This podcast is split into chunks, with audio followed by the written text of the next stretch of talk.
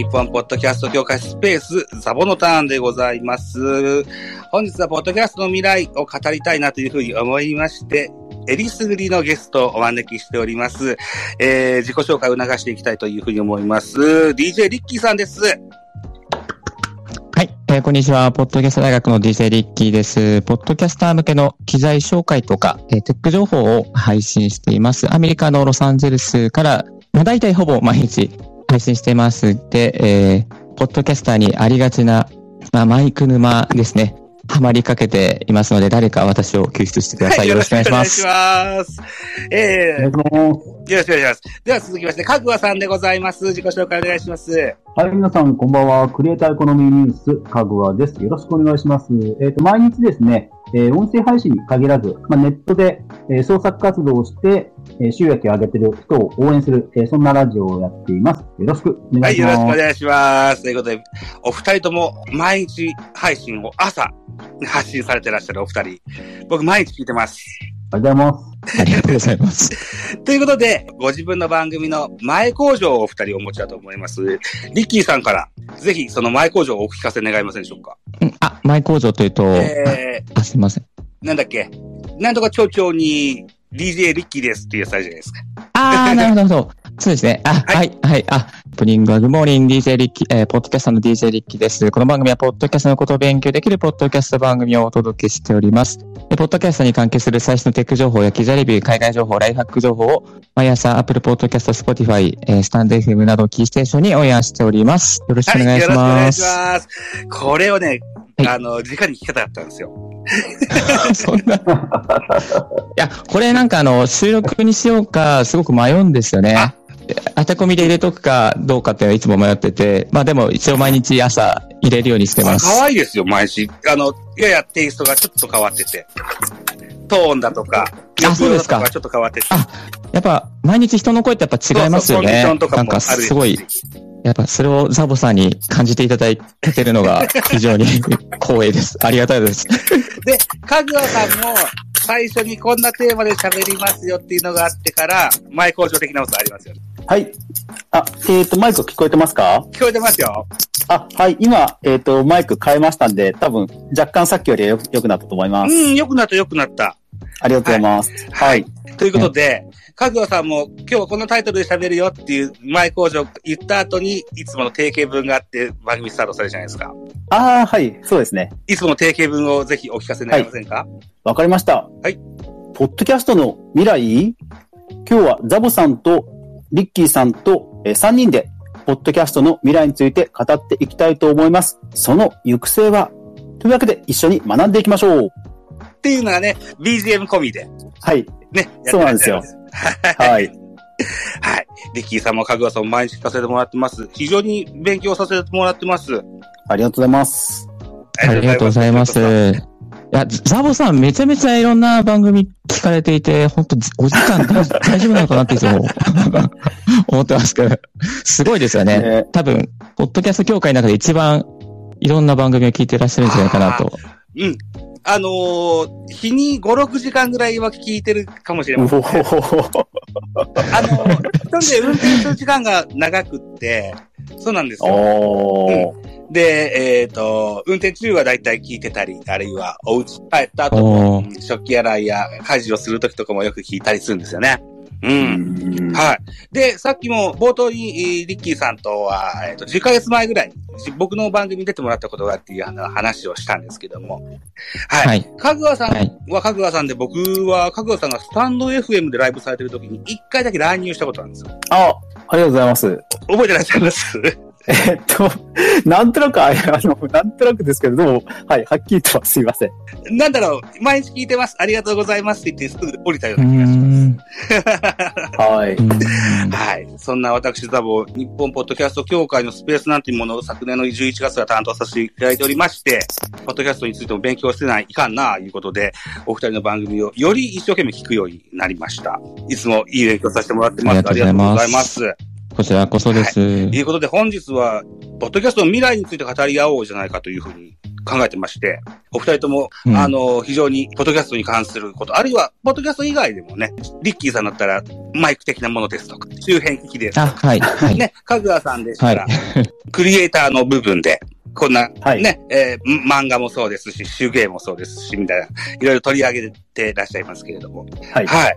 昨年の12月かな、朝日新聞とオトナルっていう会社がね、共同で、ポッドキャストの国内使用調査、利用調査か、なるものを調べてらっしゃったそうなんですけども、この辺はお二人は、なんとなく目を通なんとなく、うしました。ーん、かぐさんいかがですか？はい。これですから私、リッキーさんに、そう、逆に聞いてみたかったんですよね。これ、海外だと40%ぐらいっていう話、あの、Spotify40% ぐらいとか話があって、やっぱりそんなもんなんですかね？えっ、と、そうですね。肌感覚的に言うと、やっぱり Spotify を聞いてる人は、割とこう、なんか何聞いてるって聞いたら、あ、Spotify っていう感じの人は、非常に多いですね。Apple Podcast 聞いてますって人は、まああまり聞かないなっていうのが肌感覚的にはありますね。はい。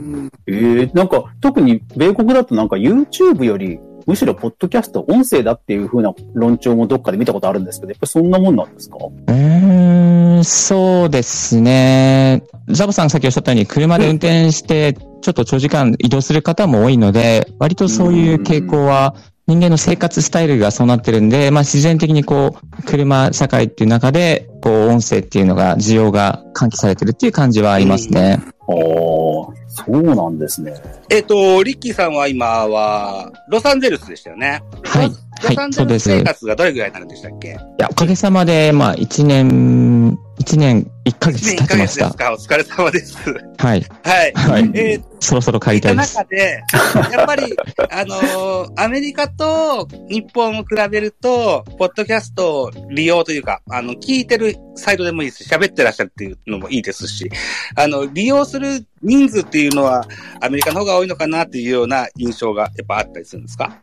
そうですね。まあ、アメリカの人と関わっていく中では、やっぱりその、ポッドキャスト好きな番組あるとか聞くと、割とこう、ちゃんとこう、これこれこれが好きっていう、まあ若い人とかですね、そういうこう、しっかりとした回答が来るんで、あのーなんですかね、その、そういういろんな人と関わる中で、やっぱりこう、ポッドキャストが根付いてるっていう感じは、すごく、まあありますねね。ええそれすごいですね。あーいやいや、あのー僕もラジオトークとスタンド FM 両方やってたりするんですけども、ラジオトークだけやってるとか、スタンド FM だけやってるって方でも、ポッドキャストって何ですかって言われることはたまにあったりするんですよ。うん。ううんん。寂しいなとは思うんですけどもね。うん。そうですか。で、今、カズワさんが、あの、リッキーさんに振ってもらって、おしゃべりの中にあった、Spotify ってありましたけども、やっぱ、使用してるアプリというのは Spotify が多いような印象だったりするんですか？海外では。海外でもか。あ、そうですね。すごく Spotify は、あの、メジャーというか、まあみんな使ってる感覚がありますね。ううんん。あとは、カーオーディオ系の中のアプリとかでも本当にデフォルトで入ってるので、あの、あもう、もう Spotify 様々って感じじゃないですかね。へーかぐわさんは Spotify はよく使われますか？えっと、そうですね。使ってますけど、えっと、私はえ聞いている番組が結構スタンド FM が多いので、まあ、スタンドうん FM と Spotify 半々ですかね。なるほどね。へえ。調査では、Spotify、Amazon Music ともにですね、音楽を聴くために使ってたんだけども、ポッドキャストを聴けるようになったから、ポッドキャストも聴くようになりましたというような文言もあったと思うんですけども、うん。うんうんうんで、だからそういった意味では Apple Podcast、Google Podcast っていうのは、ポッドキャスト専用のアプリになるのかな。だから、そそういう部分ではうん含まれないかもしれませんけども、Spotify 限定番組だとか、Amazon Music 限定番組だとかあるんです。うん。お二人はこれ聞かれたりしますか？リッキーさんいかがですか？いや、私はあまり、ちょっとあんまり聞かないですね。あそうですかかずわさんいかがですか？はい。私も聞かないですよ。私も聞あ、かないですよ。そうですか。あーはい。音楽は音楽、ポッドキャストはポッドキャストで切り離して聞かれることが多いですかね。うんそうですね。まあ、切り離しちゃう傾向があるかもしれないですね。まあ逆に音楽は YouTube で聴く方が自分は なんか、なんかプロモーションビデオも一緒に見たいなみたいなそういう感じで、あの、やっちゃいますね。はい。かずわさんも同じ感じですかね。いや、私はですね、音楽は、普通にあの、音楽アプリあの、要は、C、CD から、あの、MP3 にして音楽で聴いちゃうんですよ。はいはいはいはい。あの、やっぱり Amazon アンリミ、あの、アンリミテッドなハイレゾ聞いてからは、ちょっともう Spotify とかで音楽聴けないんですよ、ね。え えそうか。あ でも、番組内でそんなことも言ってらっしゃったような気がするな。はい、映像だったはい。ね。ただお金がないので Amazon のアンリミテッド契約できてないので、まあまあ、あの、音楽アプリで聞いてて、で、音声配信は音声配信で聞いてるっなるほどて感じです。ね。あ。うん。その中で Spotify は、かつてアンカーと呼ばれてたアプリを買収して、で、あの、ミュージックのトークっていうのができるようになったじゃないですか。僕は結構それが好きで、あ自分でもやったりするんですけども、うん。うんで、も、ミュージカルのトークにしちゃうとどうしても Spotify でしか聴けないという現状。で、うん。うん音楽は別に聴かなくてもいいけど、おしゃべりだけだったら聴いてあげてもいいよっていう方も多くいらっしゃるみたいで、うん。あの、両方僕はアップしてるんですけども、おしゃべりだけの方がよく回ってたりするんです。あ、やっぱりそうなんですね。うん面白いですね、その。どうしてもミュージックのトークってなると自分の趣味主観がね、あの、音楽のチョイスに影響を及ぼしますので、ね。で、その音楽私別に興味ないからっていうこともあるんですよね。確かに。になるほ。ど。うん、はいそ。の、あれですね、なんかラジオ局とかって選ぶときってそういうラジオ局が選曲するような曲を含めて、やっぱこう、リスナーの方がチョイスしていく傾向がありますけど、そのミュージックプラストークで起きてることってなんかその人を選んでるっていうところが、なんかすごく、すごく面白い分分析っていうか、あれだなと思いましたね、今。そうかもしれませんね。うんあの、リッキーさんもご自分の番組で、FM の話をよくされてるじゃないですか。に国内にいた時には、こんな FM 局。ああ、ここにいたときはもう、はい、う、大好きだったん JWAVE で、。JA ばっかり聞いてました。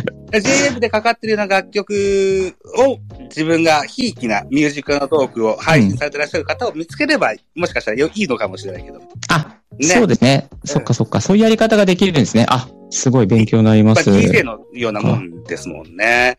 ただ僕は僕で、ああんなもんも着たい、こんなもんも着たい、ここうこういったものを皆さん知ってます？ぜひ共有しませんかみたいな感じでね、曲を選ぶもんですから、それがあんまし好まれないようなこともあるのかなと思ったりすうるんです。ね。なんですよね。うんうんうんかぐわさんはミュージックのトークの機能なんていうのはどのように思われるいやー、なんか最初の頃に使ったは使ったんですけど、やっぱりなんか反応の薄さにモチベーションが続かなかったですあね、やっぱり。使ったということは、あの、ご自分で配信されたってことですか？配信して、えーうん、あの、アンカーの頃にやってみたことはやってみましたけど、はい。そうですか。ああ。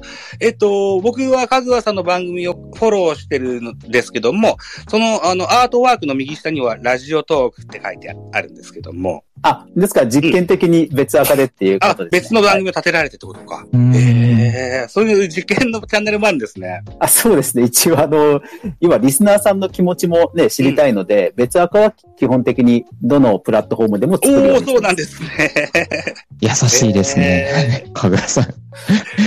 リスナーさんの。まだそういう実験会があったらぜひ教えてください。あはい。で、ミュージックトークで言うと、ポッドキャストではないですけど、日本の国内の話で言えば、やっぱりサイバーエージェントの AWAというサービスが、やっぱり今注目です、ねええどう、どういったことで注目ですか？ん。あの、 AWAは、まあ、音楽のサブスクがもともとえーサービスの母母体ですけども、その中で一般の人がライブ配信、えートークのライブ配信をできる機能を実装したんですよね。で、その時に、そのトークのライブの中で、まあ当然、もともと音楽サブスクアプリですから、音楽も流していいと。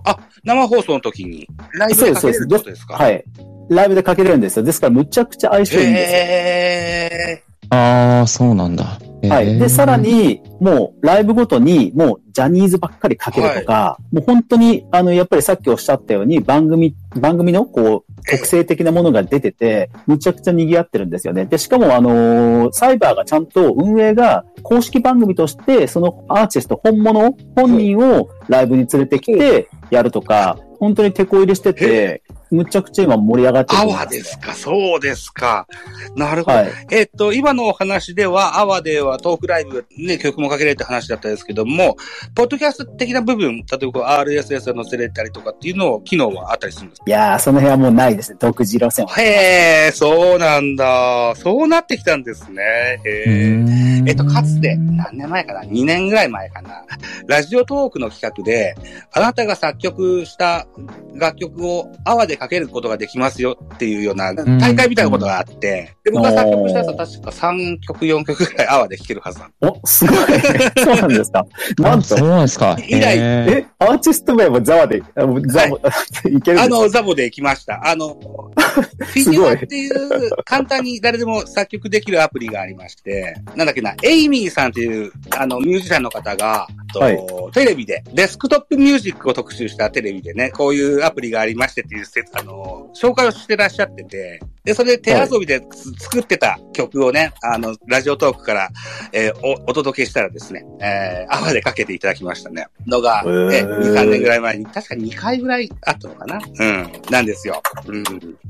あ、すごい。それ以来、僕はアワーは全然触ってなかったから、あ、今そういう状況になってるんですね。あ、そうですね。今、アワは、うん、今、むちゃくちゃ音楽シーンではかなり盛り上がってる、ね。ええー、ちょっと改めてもう一回うん再インストールしようかしら。わかりました。ありがとうございます。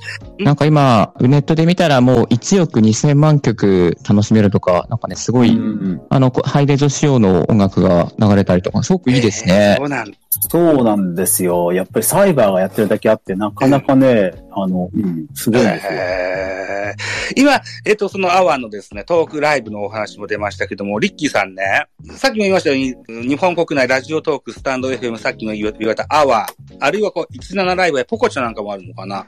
あの、いろんなトークライブのアプリとかもあったりするんですけども、アメリカ、海外の方はどのような状況なんでしょうね？えーっと、トークライブっていうか、やっぱり、まあ、こういったツイッタースペースもええそうですし、あとは、クラブハウスとか？うんまあ、あの、私の知人なんかはツイッタースペースとクラブハウスやってる人多いですけども、あとは、ディスコード上で、まあ、ライブで語り合ったりするっていう、そういう、そのイン、その internal な、まあ、グループの中で、こう、音声ライブしてるっていう感じはよく見かけますね。えそのぐらいですかね。なんかあんまりちょっとこう、あの、アメリカでいて、あ、ここのアプリっていう、これで、例えばスタエフとか、まあ、こういうだったりとか、そういうこう、特定のこう、これでライブっていうのは、なんか、あんまりそこまでこう、メジャーなものが、ちょっと私が知らないだけだかもしれないんですけども、ないなっていう感じがありますうね。ん。うん。なるほどね。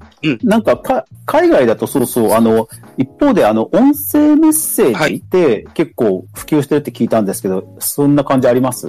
そうですね。そこまでは、ちょっと、そんな感じは、まだちょっとここまでは伝わってきてないですね。すいません。なんか、ええええもしかしたらどっかだけなのかもしれないですけど、まあ、うん、ちょっとそこは、私のところはまだそんなにっていう感じでした。おーうん。はいはいはいはい。うんでもディスコードはなんかすごい腹落ちしますね、なんか。ああ。結構若い方々が使ってますね、ディスコードを。あそうですかええ僕はディスコードは、あのーコテンラジオっていうポッドキャスト番組の、と、樋口さんが主催されてらっしゃる、樋口塾っていうのを今入れてもらってます。はい。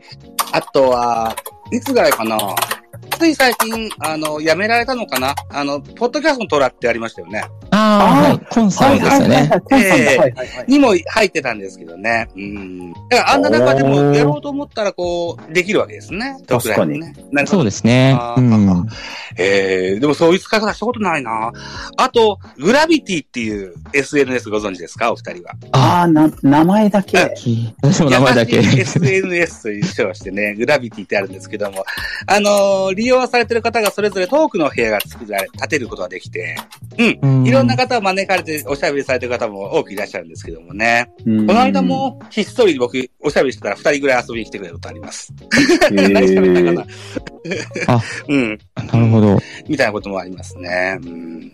えーグラビティもちょっと面白いかもしれません、というふうに思う。なんかグラビティっていうのはその割とこう、その2、3人でこう、ほひっそりと話したいことをこう、夜中にこそこそ話すみたいな感じイですか？メージとしてはそんな感じなんですけど、でもやっぱり賑わってるとこは賑ああ、わなるほど、ってなるほど。あ、そうなんですね。数十人いらえっしゃるお部屋もーチェックしてみますあったりし。ますね。うんえーすごいですね。グラビティ AI も実装してああ、るんですねみたいで。すね。そんなに頻繁に入ってはないんですけどね。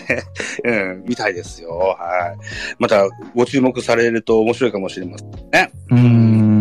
はいはいはい。AI っていうのちょっと出ましたけども、このポッドキャスト界において AI もまたなんかいろいろ力を及ぼしてくるんでしょうかね。チャット GPT とかも取り、取り扱ってね、あの、うん喋られる方も多くいらっしゃるような気もしますし。そうですね。AI について言えば、えっと、国内で非常に面白い動きがあるんですけど。、あお願いします。はい。ええっ、と、国内の、えーブログサービス、はてなという、まあ、大手のブログサービスがあって、うん。そこの元 CEO だった、えー近藤さんって方が、 LISTEN っていうサービスを立ち上げたんですよ。はいはいはい。で、 LISTEN っていうサービスに、えーポッドキャストを登録すると、えっ、と、自分の配信を全部自動で文字起こししてくれるということで、まあ、ポッドキャストのブログ化みたいな感じでですね、今非常に盛り上がっていて、音声配信ってなかなかバズらないと、えー言われてますけども、まあ、文字うん、文字で視覚化されることで、まあ、うん検索にもヒットされて、さらに再生が増えるんじゃないかっていう期待も含めて、界隈では今すごい熱いですね。ブログか。ポッドキャストをブログにすると、そうか、ヒットはしやすいのか。そうですね。で、それが、えっ、と、AI で文字起こしをしてなるほど。えー、リッスン。うん。うんな。るほど。はい。誰だっけな。この日ポッドキャスト協会でもどどなたかが、ポトフさんだったかな。やられてたような気がする。もう、はい、あの、結構大御所の、いわゆるあの、ポッドキャストのベテラン勢の方かなりいらっしゃったので、あの、特にライフハック系の皆さん、うん。はい、盛り上がってます。そうですか。ああえっ、と、お聞きの椿ライドウさんから、 LISTEN、ポトフさんも使ってみたいですね、とコメントいただいております。コメントはしてくださいね。皆さんね。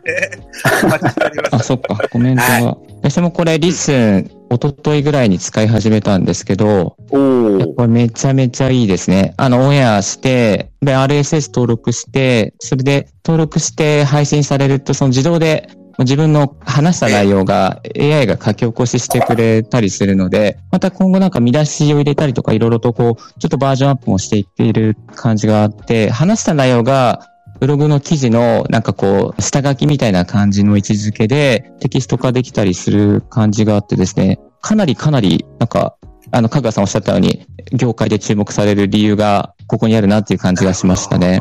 で、特にリッキーさんね、あの、配信、ご自身の配信の中で、あの、過去回をね、最後に紹介するコーナーで、で、自分の過去アーカイブ探しやすくなりますよね。あ、確かにそうですね。そうか、検索し、あ、それをやればいいんだ。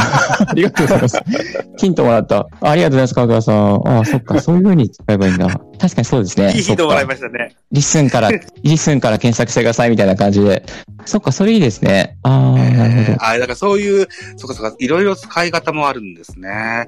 お二人は基本的にはお一人喋りの方じゃないですか。ぼ僕、ちょいちょいゲストを招いて、まあ3人4人で喋ることも多々あるんですけども、例えばこう、何でしょうね、その文字起こしした時に A さん、B さん、C さんみたいな分け、分け方もあったりするんですか？ざっと、あの、一個の文章で流れていく感じですかね。リスト。と、コラボをしたときに、もう、あ、あそうそう、えっ、とね、確かね、それも判別するっぽかった気がしますよ、そうですなんか。か。確か、確か。ー確かね、話者、話者もと確か登録できた気がする。そうですか。なあ、すごいですね。たいや、ちょっと、うろ覚えですけど、うろ覚えですけど、あ、でもすごい、今またその見出しもうついてますね。すごい。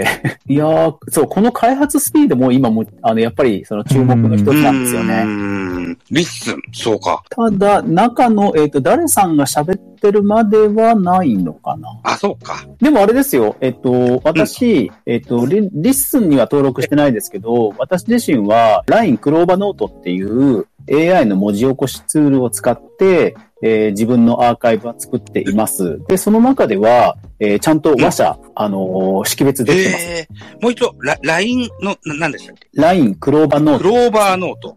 はい。やっぱあの、へーえっ、と、SNS の LINE の仲間ですか？はい。そうですねえーク。ローバーノート。あああ、初めて聞いた。そうなんですね。ー、すごい。いやーそうですか。ちょっと、 LISTEN も CLOVA Note もちょっと 少しずつ触ってみようかしら。ああ、そうですね。で、私は逆に検索されたくないので、えーそっちを使ってるって感あ、じ。検索されたくないんですか？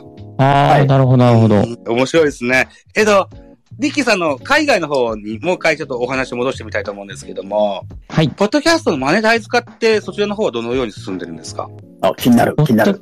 あ、いやいや、この辺はですね、あんまり私、あのーあんま知らないんですね、正直に言うと。あでもあの、なんか誰かのパトレオンに入ってるとか、そういうのってこう、なんか流れてきたりとかするんですか？あ、そうですね、そういうのはありますね。ああとあ、やっぱりパトレオンなんだ。とあ、サブスタック。か、はいはいはいはい。あとは、まあ、アンカーも、あの、海外で、あれでできますし、収益化できますし、あ、そんな感じですかね。うん。か。コーヒーとか、 Buy Me a Coffee とか、あの辺の投げ銭的なやつってどうなんですか？ちょっとですね、私はあんまり分かってなくてごめんなさい。いえいえ。でもやっぱり Substack、Substack 普及してるんですね。結構使ってるところ多いですね。うん、ああ、やっぱりそうなんだ。はいはいはいはい。サブスタック。あ、そんなに有名なんですね。うん。そうですね。この日本ポッドキャスト協会ニュースレターっていうのにですね、ポッドキャストをアップするんですけども、この音源をアップするんですけども、これサブスタックでアップしてるんですよ。でもこう、うんなんでしょうね、何人か合同でやるもんですから、このアプリを使いましょうということで、習ってやってるんですけどね。それも、そマネタイズ化ができるようなシステムがあるんですか？そうですね。はい。うんあとは、でも、あれですね、多分このサブスタックも、あかあの、ポトフさんが、いろいろね、あの、海外の情報を集める中に進めてらっしゃいますよね。そうですすごく。そうかそうか、あのー文字の情報で言うと、かぐわさんも、毎週末、はいメールマガジン頂戴してまして。そうですね。はい。ですから、あれ、私はあれで、いずれもマネタイズとは思ってますけど、まだ全然読者数は集まあ、ってないので、で。これ、まだまだですね。はい。あれ、どれくらいキャリアやってらっしゃるんですか？私の年数ですか？そうですね、あの、ニュースレター。あ、はいで。も、でもまだ1年ぐらいだと思います。そうですか。ああ、随分と丁寧に、まめな文章だと思って、感心してるところなんですよ。はい。あ、いえうんニュースレター自体は単にまとめを投げてるだけなので。ご興味ある方はぜひね、あの、かぐわさんにご連絡されれば、今のうちは無料でもらえますよ。毎週日曜日。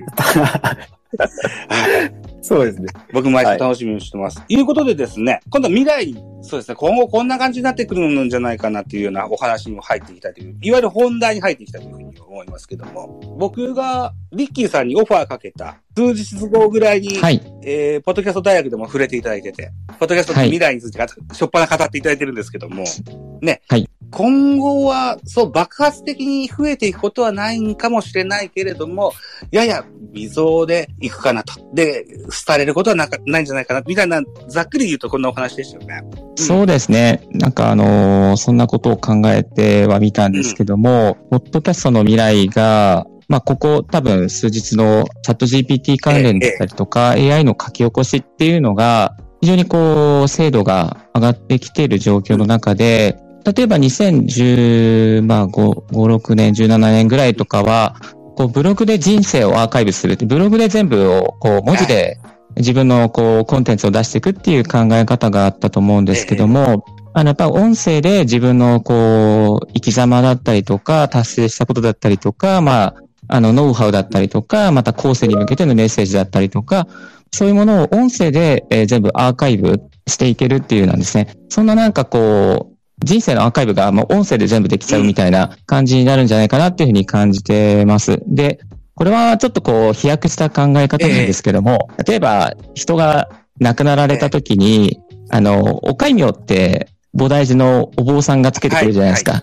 で、そのお戒名を考えるときに、その人がどういうこう生き様をこう、してきたのかなとか、どういうこう、なんか功績があるのかなとか、まあそういうのをこう考えて、あの、家族の、家族の方からいろいろ情報いただいて決めると思うんですけども、そういうこう、お戒名をお坊さんが考えるときも、あ、この人のポッドキャストを聞こうみたいな感じで、ポッドキャスト聞いたら、あ、この人のこう、声とか、なんかこう、すべてのこう、文字情報も含めて、出てきて、そこからなんかこう、その人のこう、あり方を、お戒名を考えられやすくなるんじゃないかなっていうのは、そんななんかこう、人生のアーカイブが、まあ、ほとんどポッドキャストでできていくっていう感じが、あの、しなくもないかなと。で、おまけにあの、Spotify for Podcasters とか、そういうこういう、サービス全部無料じゃないですか。だから、亡くなったとしても、仮に死んだとしても、自分の声はずっと後世に残っていくっていうところで、なんかこう、次の時代につなげていくバトンになっていく感じが、ここ最近の、まあ、AI 関係の書き起こしなんかから見てて、そんなことをですね、ちょっとこう、考えていきましたう。ーん僕の付き合いのある、比較的ベテランのポッドキャスターさんもですね、自分のポッドキャストをぜひ葬式で流してほしいっていう方はいらっしゃいますね。そう。それはですね、もう下ネタでも何でもいいからかけてほしいっていうなかなかですねいらっ。しゃいますね。うんうんそっか、そういうのもあるんだ。なるほど、なるほど。ねうん。その、あの、坂本龍一さんが亡くなられたじゃないですか。ああ。私、2004年、5年ぐらいから、まあ、JWEB が好きで、で JWEB がやってる、その、レディオ坂本っていうポッドキャストを毎月聞いてて、えすごくなんかあの、まあ、坂本さん、まあ、龍一さんの教授のですね、なんかこう、声とか最近聞いまた聞いて、なんか泣けてきちゃってですね、なんかこう、教授がおいろんな番組をオーディションしたりとか、いろんなことを環境問題にアプローチしたりとか、なんかそういうのってこう、レガシーとしてずっと残っていくなって思ったんですよね。だからなんかこう、ポッドキャストって本当位置づけ的に、隅っていうところからこう、アーカイブっていうところにどんどんこう、格上げされていくんじゃないかなっていう感じがしますけどね。うん、音源のストックができるっていうのも、ポッドキャストの魅力の一個ですし、そのアーカイブを拾って聞くっていうのも魅力の一つですもんね。うん。そうですね。はい。そうか。はい。えー、かぐわさん、あのーこの言い言い方するといけないかもしれないけど、あのーさ、最近大きな手術されたじゃないですか。あ、はいやっ。ぱりこう、死を考えられたこともあったりするんですか？そうですね。さすがに今回は、あの、思いましたね。えっと、あ入ー院中のツイッターにもね、あの、リッキーさんがリプライ送られてるのを確認してるんですけども、ね、ありましたよね、お二人。あそうですね。はい。心配でした。いやーありがとうございます。ですから本当に最近、あの、ちゃんと復活して、あの、心臓が普通通りに動いてる心臓に本当にありがたさを感じますね。うんリかぐわさんも、やっぱりお葬式では自分のポッドキャスト流してほしいですか？あ、いや、それは、そ 僕はないんですかね。すか。なるほど。えっと、それで言うと、えっと、僕が未来に関して感じてるので、あと日本の国内の話で言いますと、えっと、音声 AR、音声 AR には実は注目をしています。どのような点に？はい。あの、要は、えっと、ある地点に行くと、ある音声を流せると。ああ、はいはい。で、まあ、あの、ポッドキャスト、まあ、それ、ポッドキャストじゃなくてもいいって話ももちろんあるんですけども、ただ、まあ、ほら、日本って結構ポケモン GO が流行ったりとか、あと、特定のスタジアムだけで、えーその、副音声的に試合の音声を聞くとか、あとディズニーに行った時にディズニーのポッドキャストを聞くですとか、結構音声 AR ってなんか相性がいいと思うんですよね。で、そういう中では、結局ね、この場所に行ったらこの音声が聞けるって、こうなんか、いにしえの言い伝えみたいな感じがあって、すごいなんかロマンがあるじゃないですか。で、実際ソニーとか、あと ABEX とか、実は大手もかなりお金を投入していて、あのーそっちの未来をちょっと最近は注目してます。えーポッドキャスターであり、ラジオトーカーでもある、ゆとりフリーターさんっていう方いらっしゃって。うん、はい。彼はい女が、どこだっけな、岐阜だったかな、ちょっとうる覚えなんですけども、地域限定で、そこでしか聞けなはいい音源があるそうです。えどこだったっけなー、あうーんちょっとななんか僕、ちょっと、うあの、思い出せないな。あるんですよ。土地名が。えーだからラジオトークと共同でやってらっしゃったしなかったかな。あるいは地元、僕が日本の島根県ってところに住んでて、出雲大社に行くと、お笑い芸人のかまいたちのおしゃべりが聞けるようなものもあったりするとは聞いてますね。おーあ、あったあった。これだ。スマホの位置情報をオンにして、指定されたスポットへ行く、えー、ゆとりは笑ってバズりたいの、地域限定って書いたら、あありますね。ありました。かうん。これだ。あの、そうそう、彼女の番組を聞いてたらそのようなこと言ってらっしゃってて、ええー、ありがとうございもうます。早速実行に移されてる方もいらっしゃるようでね、えー、ポケモンほいほいほいほい。クエウォークとかもそうなのかなまあ、そういうようなもんですよね。まあ、そうか。だから、地域密着、えっ、と、ポッドキャストって全世界配信だから、どうしてもこう、ネットの世界もそうですけども、広く見見ることも多いんですが、狭、狭きや狭いでもできるんですもんね。そうですね。で、やっぱりね、あの、持続可能ってことで考えたときに、やっぱりこう、ラジオ広告と地域の、なんかあの、お店って相性むちゃくちゃいいじゃないですか。だからやっぱり持続可能って意味では、なんか地域と絡んだコンテンツ、地域の地元の企業っていうので、こう継続的にその番組がちゃんと回っていくっていう未来にもつながるのかなとはちょっと期待をしていますな。るほど。ちなみに、あ、の、リッキーさんの番組でも、あの、社内ポッドキャストの話もありました。うん。あ、はい。地域とは、じゃないけども、こう、狭いコミュニティっていう部分では同じですもんね。うん。そうですね。そういう、あの、リスナーを限定してっていうのは、やっぱこれからも、あの、ニーズがあるかなと。まあ、 Voicy とかでもね、社内ポッドキャストをやっても、あーラジオでやってますけども、まあ、そういうところどんどん、なんかこう、人と人との、こう、壁を埋めていくような、なんかそういうニーズはもっとあるんじゃないかなと思います。ね、オトナルさんでもやってらっしゃるそうですね。ああ、そうですか。言ってらっしゃいましたね、うんオートマーケでね。はい。いうことでですね、海外では今後はどのようなあー感じになっていきそうですか、ポッドキャスト。リッキーさん。そうですね。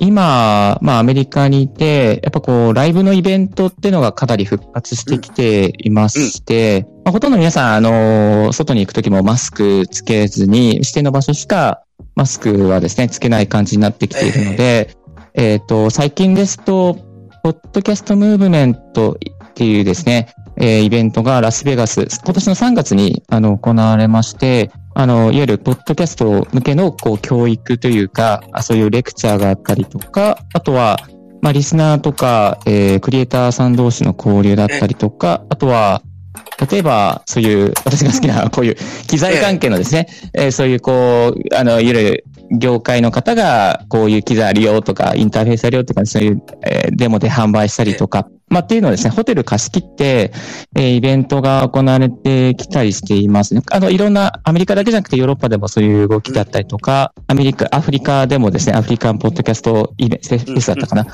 あ、そういうのが、あの、行われつつあるので、まあ、そういうところで、こう、割とポッドキャスター同士のですね、こう、交流イベントが進みつつあるなっていう感じがしますねやっぱり海外だ。から何万人規模みたいな感じですか？えっと、そうですね。実際、参加は、ラスベガスのイベントは参加できなかったんですけど、あの、画像で見る限りはかなり多くの方が参加してる感じがしますねうん。日本国内でも、数千えっ人。と、ポッドキャストウィークエンドあるいはポッドキャストフリークスなんて結構雑多な感じでポッドキャストのオフラインイベントっていうのが昨今ポンポンポンとあったんですけども、またこんなもん増えていくのかなあるいはこう、番組単体でもあの、イベントやられてる方が多くいらっしゃいますので、コロナもだいぶこうんう、収束ししてきましたんでね、えー、顔と顔を合わせて、えー、やられるイベントも増えてくるような印象もあったりするんですよね。うん。うんうん。かぐわさんはどうですか？ポッドキャストウィークエンドでポッドキャストフリークスなんか行かれました？ああね、あれ行きたかったですけどね。うん。なかなか、ね、盛り上がってましたよね。うんかぐわさんうで、今度ラジオ、はいいいですよ。ラジオトークが、あの、初心者の人を集めて、えー初心者応援イベントね、やりあますね。あ、はいはい。ラジオトークはいろいろこう、イベントを立てて、な、なんだっけな、犬派猫派や、えー恋をするなら追う派、追われる派みたいな、いろんなやられてますね。ですからまあ、国内でも多分、あのーリアルの、えーイベント増えていくんじゃないですかね。うん。はい。というような、いポッドキャストイベントの情報なんかをですね、この日本ポッドキャスト協会でもお随時集めて告知をするなんていうこともしようじゃないかという動きがありますので、お聞きの方、うんうんライブでお聞きの方もいいですし、ポッドキャストお聞きの方でもいいですし、ぜひ投稿してやってください。よろしくお願いします。はい。なんか、日本ポッドキャスト協会さんだったらすごくもういろんな方とのネットワークがあるから、なんか、ホテル貸し切って、なんか、イベントとかできそうですよね。夢は広がるんですが。なんか、なんか、ええいや、今即、なんかイメージがこう、膨らんできました。なんか、ポッドキャストムーブメントの、こう、日本フランチャイズとかはできないですかね。日本フランチャイズは。うんうん。なんか、IT 関係だと結構世界的なイベントの、まあ、ボランティアで日本支部みたいな、やっぱり公式の冠を借りつつ、イベントをすると、やっぱりそれなりに箱が埋まるので、やっぱり盛り上がるんですよね。で、こ、このポッドキャストムーブメントはすごいですね。えー6年間で30カ国から4000人以上のポッドキャスターが参加って書いてます。出展企業100社から、えースピーカー300う人。すごいですねす。ごいなぁ規模感がでかいですね。いやー、すごいな。ほんと桁が2つ違いますね。違いますねやっぱそれもこれも本当度ってあると思うんですよね。やっぱ、ポッドキャストって何ですかって言われる方が多いのでは、まだまだそこには届かないですね。うんうんということでね、僕はこの日本ポッドキャスト協会は個人の活動も含めてですね、あの、裾野を広げていきたいんです。うん。あの、いろんな方に聞いてもらうのもそうなんですけども、簡単にできるんだよってことを知ってほしいんですよね。うん。うんで、中級者、上級者になると、あの、例えばリッキーさんがお勧めされるマイクですとか、オーディオインターフェースですとかっていうお話も、にも耳が向くと思いますし、トップの人ってどんなことしてるんだろうなと思われたら、各がその番組さ聞かれると、すごくわわかるだろうし、というふうに思うので、僕はピラミッドの下の、下の部分を広げる活動を今後ともやっていきたいというふうに考えています。はい。ということで、ありがとうございます。うんリスナーさんを連れてきてくださってすいません。香川さんによって。いえいえ、お互い頑張おりまし互いねょう。、あの、自分らがこれというところでね、あの、おしゃべりをしましてですね、皆さんにどんどんどんどん知っていただきましょうよ、ポッドキャストのことをね。でも本当、ポッドキャストってなんかこう、やっぱこう、精神安定剤といいますか、誰からもじゃれ邪魔されずに、あ自分の決済で、自分のこう判断で番組を更新できるっていうところに、すごく魅力がありますし、まあ、一、一再生されたとしてもすごく嬉しいですよね。うんうんうんうん。であの時の喜びは忘れられないなっていう感じがしますし、やっぱり、その、レディオトークだったりとか、スタンド FM でも、まあ、スマホがあれば、まあぶっちゃけこう、あの、通勤時間の歩いてる時間とかでもですね、なんかこう配信できちゃったりするので、これはもう本当にぜひ、かぐわさん、あ、えっと、ザボさんからを通していろんな方が、ポッドキャストを始めていただけたらありがたいなっていうふうに思います。歩きながらだと、学長、学長。ありがたいお言葉を。ああ歩きながらだとね、お話も聞けるんでしょうけど、僕のこのポッドキャスト協会の仲間で、えーバイク通学してた時に収録してたっていう人もいましたね。それは、ああ、なるほど。それは？なかなか、こういうづらいだろうなと思ったんですけども、まあ、初心、初心者の時にそんなことされてたよって話聞いた。うんまあ、いろんな形でね、えーできると思いますしね。はい。ということで、もう残り5分ぐらいになってきましたけれどもですよ。えっと、かぐわさん今、とあることを目指して募集をされてることがあると聞いてるんですよ。その告知を、あ、お願いしますいいんですか？はい私ですね、今年はいよいよ、あの、ジャパンポッドキャストアワードノミネートを目指そうと思っています。はい。ですので、えー私の配信の概要欄にですね、まあ、番組アンケートの URL 載せてますので、まあ、ぜひ皆さんの忌憚のない意見を聞いて、より、よりクオリティを上げて、本気でノミネートを目指そうと思ってますので、ぜひよろしくお願いしますま。す。頑張って。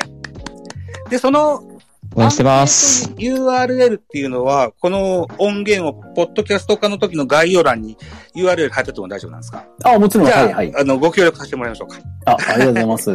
ちなみに、えっ、と、次回のジャパンポッドキャストアワードで第5回目でしたっけ？そうですね、5回です5ね。回の中に、スポーツジャンルって入ったことありましたっけ？え、もうジャンルって、え、もう発表さいやいや、あれてるんですか？のー過去1から4までの間にいろんな番組だったと思うんですけど、いやー、スポーツはなかったような気がしますねないですよ。ね。僕狙っちゃおう。え、はい。あ、そうです。いいじゃないですか。ザボさんも。野球の番組してましてね。スポーーツって確かあんま入ったことないよなって。うん記憶だけうんうんうーん。あれって多選ばっかだけなんでしたっけ？えっ、と、ノミネートの、えっ、と、リスナーズチョイスというところは、えっ、と、多選の、その、えー票が多分大きく関与してるはずです。ああ、そっかそっか。ああ、もう一回ちゃんと勉強してからにしようかな。あ、いえいえ、まあ、あの、11月頃になるなってね、く詳しい仕様が発表されないとわかんないですね。わかりました。私も、かくにも、かぐわさん、そうやって、ジャパンポッドキャストアワード狙ってらっしゃいますので、一つ、はい。よえーご協力よろしくお願いします。ろしくお願いします。頑張ってくだ次ささい。何か、あのーありますか？えー、番宣、告知的なものがありますか？番宣とか、あそうですね、告知はあんまりなくてですね、最近あの、これから、ポッドキャスト大学はどうしようかなって悩んでまして、ちょっとあの、ね、ネタが、ネタがないっていう状況が最近ちょっと起きてるので、あの、雑談が多いんですけども、また、なんか、こういう企画や、や、あなたやりなさいみたいな、知った激励をいただけたら、ありがたいなって、コメコメントとかいただけたらありがたいなっていうふうに、あの、思いますし、また、あのーそうですね、今、あの、いろいろと、ロードのですね、会社のマイクとか使わせていただいて、おかげさまで、あの、ロードの会社の方からもですね、こういうマイク使ってくださいってことで、ちょっとマイクを送っていただいたりしてまして、なんかそういうこうレビューしたものをまたちょっとどっかでリスナーさんにこうギブウェイ企画っていうんですかね。まあそういうのができる時があればいいなっていうふうには思っております。はい。引き続き、ちょっとニッチなんですけども、音質向上に向けて突き進んでいきたいなと思っております。で、ちょっと先日あの、ナームショーっていうですね、世界のまあ、世界最大の音楽機材店っていうところに行ってきたんですけども、そこでですね、まあ、スティービー・ワンダーとか、あまあ、いわゆる音楽業界のですね、すごい方々が、まあ、プロデューサー系のですね、まあ、ポッドキャスターは行くべき場所じゃなかったなっていうふうには思うんですけども、まあ、そういうこう、すごい、すごい、あの、音楽をクリエイトするスタジオとかそういう関係の方々がいらっしゃって、で、行ってみたんですけど、やっぱり世界の機材はもう本当にいろんなものがあって、その中で、えーオーストリアンオーディオっていう会社があったんですよ。オーストラリアンオーディオっていうのは、いわゆる AKG の社員の方々が、まあ工場がちょっと閉鎖されちゃって、オーストラリアンオーディオっていう会社を作り上げたんですけども、まあそこのマイクがですね、非常に、非常に良かったんですよね。ダイナミックマイクもコンデンサーマイクも。なので、これもしかしたらちょっとお値段するんですけど、ポッドキャスターさんに向いているかもしれないので、あの、まだそのマイクは手に入れしてないんですけども、まあ、ちょっともう少し様子を見て、どこかで手に入れて、えー、レビューできたらなと思っております。ああ、ぜひ楽しみにしてます。お楽しみですね。えー、はい。いろいろこう、かがさんに使っていただけるように頑張ります。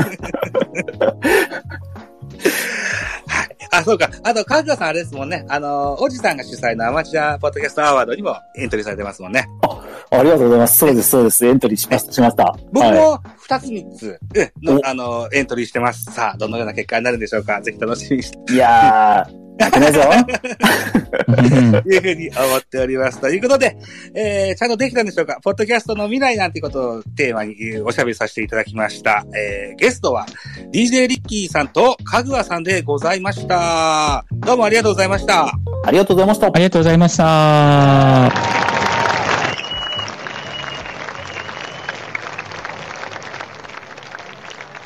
ありがとうございました。